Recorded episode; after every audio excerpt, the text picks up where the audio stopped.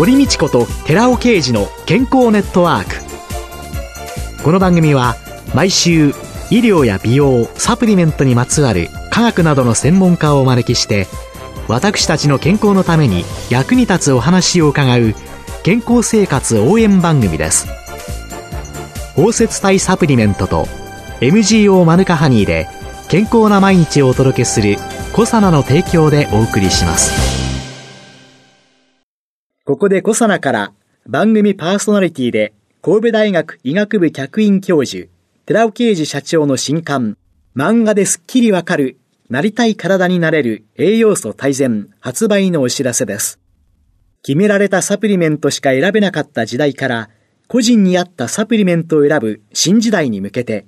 なりたい体になるにはどんな栄養素が必要なのか、ダイエット、筋肉、美肌効果など目的別に栄養摂取、プラスサプリの組み合わせを漫画でわかりやすく解説します。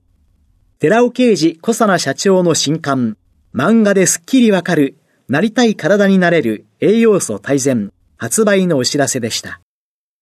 こんにちは、堀道子です。今月は産業保健師の篠京子さんをゲストに迎えて、メンタルヘルスの基本と職場での実践をテーマにお送りしています。篠さんよろしくお願いいたします。篠京子です。本日もどうぞよろしくお願いいたします。3週目の今日は、メンタルヘルスをめぐる職場対応の実践ということで伺ってまいります。従業員のメンタルヘルス対策をこれから始めようとする企業経営者っていうのは何をすればよろしいんですか？メンタルヘルスっていうのは、職場の一人一人が取り組んだところでは解決しないと思うんですね。メンタルヘルス指針というのにもあるように、まず企業のトップがメンタルヘルス対策を推進するぞという意思表明を最初にしていただくことがとても重要だというふうにされています。でメンタルヘルス不調者が発生してから慌てて対応しようと思ってもなかなかうまくいかないので、中長期的に、継続的に、計画的に行っていく必要があるんですね。厚生労働省は企業に対して心の健康づくり計画というのを策定してくださいねと言ってるんですけど、計画をちゃんと立てて、これにのっとってやっていくんですよということを企業のトップが従業員に示してあげる。そうすることで、企業全体のメンタルヘルスのレベルがアップしていくと思います。トップが宣言する。そういうことを皆が気づくで注意をしていくということそうですね。じゃあ、実際に従業員からメンタルヘルス不調の訴えがあった場合、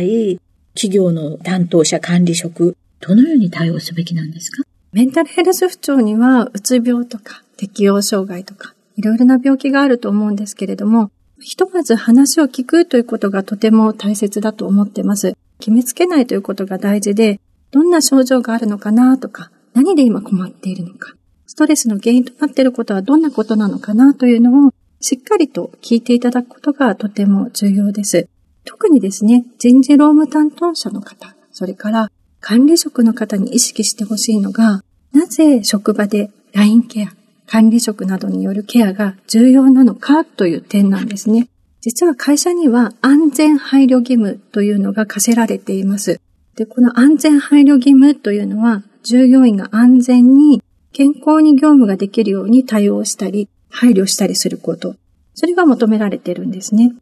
なので、職場でメンタル不調者が発生しているのにもかかわらず、ちゃんと対応せずに放置してしまって、例えば精神疾患が悪化してしまうとか、自殺してしまったなんていう場合は、企業側に安全配慮義務違反っていうのが問われることもあるんです。ですから、この安全配慮義務の観点からも早めに対応すること。今この従業員は安全に通勤できてるのかなとか、健康な状態で働けてるのかなっていう観点で話を聞いて状況確認をしてほしいなと思ってます。人事労務担当者、管理職に求められる従業員とのコミュニケーションのポイントについて教えていただけますか？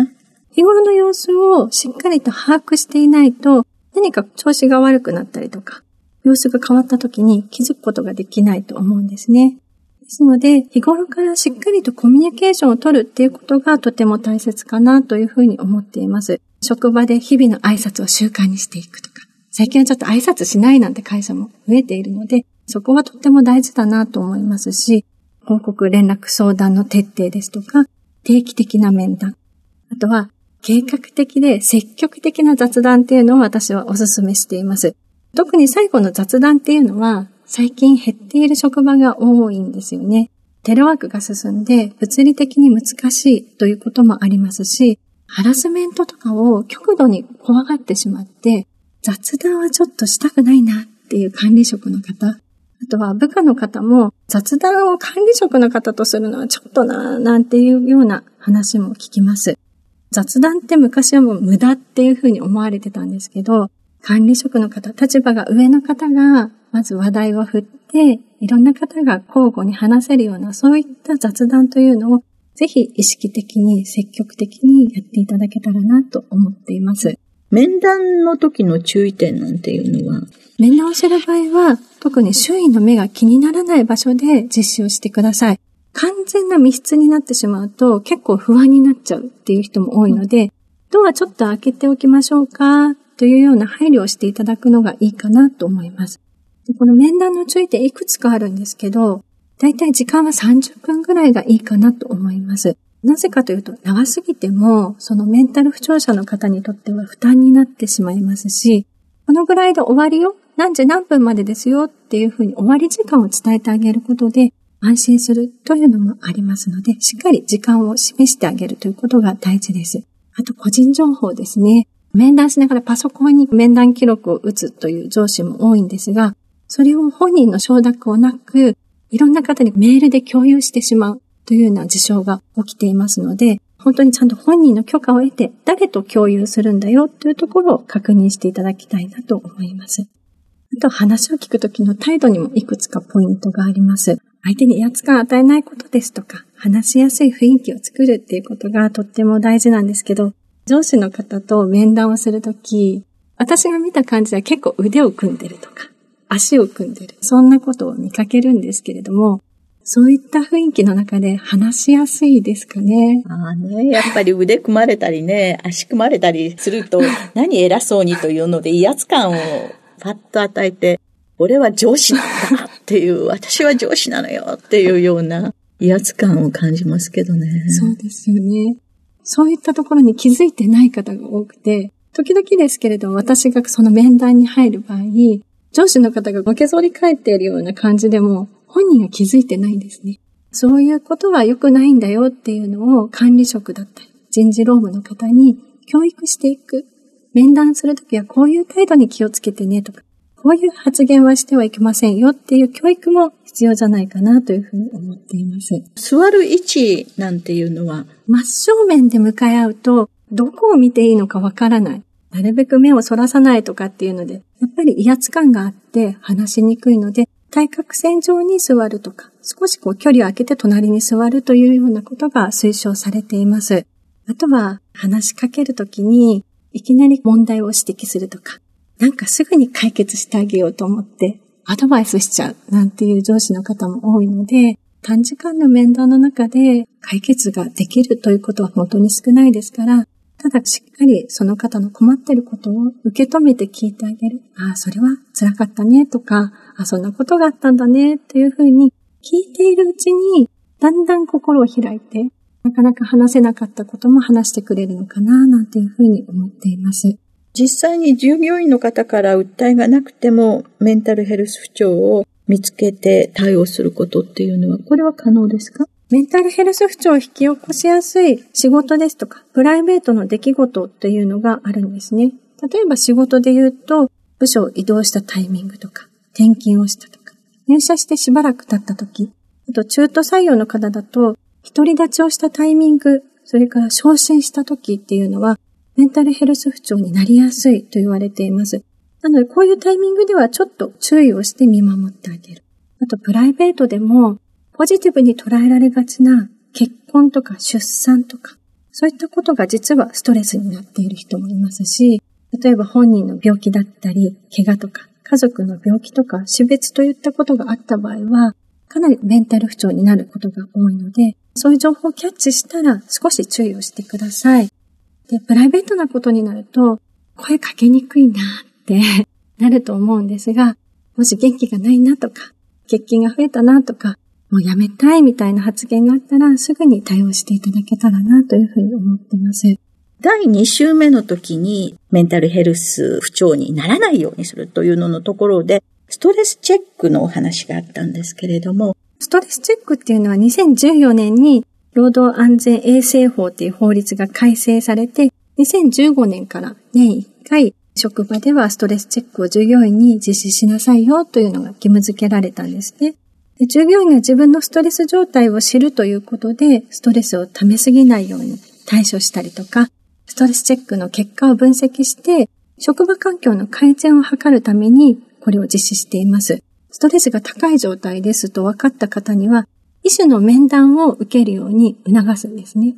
ただ、この面談を積極的に受けるという人はほとんどいないです。だいたいストレスチェックで、高ストレス、ストレスが高いよというふうに判断される人は全体の1割なんですけれども、医師の面談を受けますよというふうに手を挙げる人はその中のさらに1割しかいないんですね。そういう中で従業員が話してくれないし、もうストレスこんなに高いのに不調も認めないし、どうすればいいんですかね？そうですよね。本当に困っちゃうと思うんですけれども、結構ストレスに弱い人っていうのは見た感じでわかることがあるんですね。例えば、あまりコミュニケーションがうまくできない方とか、自分に自信がないとか、あと神経質な方っていうのは、割と周りの人が気づきやすいので、日頃からケアしていることが多いかなと思います。面談を受けない人とか、自分のストレスに対してあまり関心がない人っていうのは、仕事熱心なタイプだったりとか、責任感が強いとか、一見メンタル不調とは無縁そうなユーモアのある人とか、穏やかで社交的な人っていうのが、意外と周りの方の顔色を伺って生活してるので、気づかれしやすい傾向にあるんですね。そういう方に関しては、ちょっと気づいてあげて、声をかけて、で、本人が不調を認めないというような場合に、じゃあどうしたらいいかというとですね、まず、まあ、少し話をしてもらえますか？ちょっと様子が気になるんだけど、もしよければ話をしてもらえますか？というふうに声をかけてみます。ただ、相手がそういう方だと、いや、ちょっと管理職だったり人事の人に話しちゃうと、仕事とか昇進に影響出ちゃうんじゃないかなっていうふうに考える人もいるんですね。なので、まあそういった場合は少し時間を空けて、またもう一度別のタイミングで話す。もしくは、他の相談窓口を紹介してあげるというのがいいと思います。会社とは関係のない社外の相談窓口っていうところにつないでみるとか、あとは産業医とか産業保健師っていうところに相談してみるのもいいかもしれないよというふうにつないであげると、比較的、あ、じゃあ上司や人事ではないんだったら話してみようかなというふうに行動できる人もいらっしゃいます。柳に枝折れな人はいますけれども、大木はポキンと折れちゃう前に、みんなが気づいてあげるっていうことが大切なんですね。はい。今週のゲストは、産業保健師の篠京子さんでした。来週もよろしくお願いします。よろしくお願いいたします。続いて、寺尾刑事の研究者コラムのコーナーです。お話は、小佐野社長で、神戸大学医学部客員教授の寺尾啓二さんです。こんにちは、寺尾啓二です。今週は、健康づくりとスポーツパフォーマンスを向上させる深呼吸とヒトケミカルというタイトルでお話しさせていただきます。ハーバード大学医学部客員教授の根頃秀幸先生があるテレビ番組で体の不調の原因は呼吸に問題があり、呼吸の質を高めれば不調の改善だけではなくて免疫力のアップにもつながると解説していました。呼吸の質は呼吸の深さであって、深い呼吸、特に448呼吸法を質のいい呼吸と推奨していました。深呼吸は体の不調の改善や免疫力の向上、そしてスポーツパフォーマンス向上に有効な手段であると考えられます。448呼吸法とは、まず一つ目、腹に手を置き、4秒かけて鼻から息を吸う。二つ目、4秒間息を止める。三つ目、8秒かけて鼻から細く長く息を吐くというものです。吸い込んだ空気は肺から肺胞の毛細血管に取り込まれていきます。そして赤血球によって酸素は脳や心臓などの臓器や筋肉の全身の60兆個の細胞に運ばれていき、細胞内のミトコンドリアにおいて糖や脂質を酸素による酸化で代謝し、酸素は消費されて二酸化炭素を発生させてエネルギーを作っています。このことは細胞呼吸とも呼ばれています。この研究者コラムでは、これまでに何度となくミトコンドリアにおける糖や脂質の代謝によるエネルギー産生について、三大ヒトケミカル、コエンザミ Q10、Rα リポ酸、L カルニチンの重要性を解説してきました。しかしながら、糖や脂質などのエネルギー源と三大ヒトケミカルだけではエネルギーを作り出すことはできず、ミトコンドリアへの酸素の取り込みも大変重要なのです。浅い呼吸で細胞に十分な酸素を運ぶことができないと、エネルギー不足で脳、臓器、筋肉などの様々な体の機能が低下し、その結果、だるさ、肩こり、頭痛などの諸症状につながっていきます。また、病原性細菌やウイルスの除去の役目を担っているナチュラルキラー細胞などの免疫細胞も働きづらくなり、コロナやインフルエンザなど感染症にもかかりやすくなってしまうのです。パソコンを長時間して猫背気味になっている人、ストレスを感じやすい人、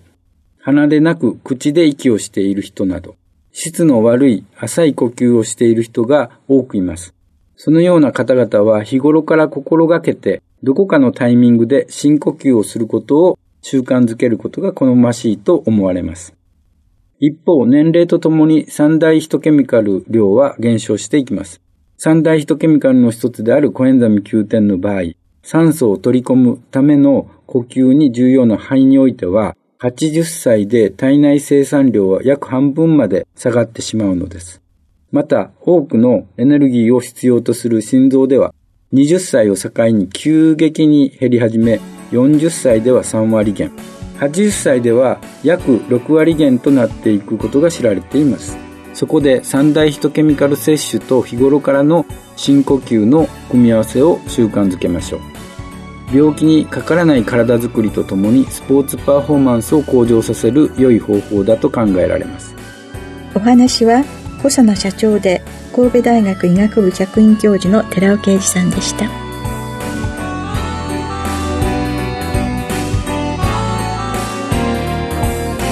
ここでコサナから番組お聞きの皆さんにプレゼントのお知らせです保湿成分としてニュージーランド産マヌカハニーと環状オリゴ糖を配合したコサナのマヌカとオリゴのハンドクリームを番組お聞きの10名様にプレゼントしますレモン果実油の爽やかな香りで優しく肌になじみ潤いを与えます。プレゼントをご希望の方は番組サイトの応募フォームからご応募ください。コサナのマヌカとオリゴのハンドクリームプレゼントのお知らせでした。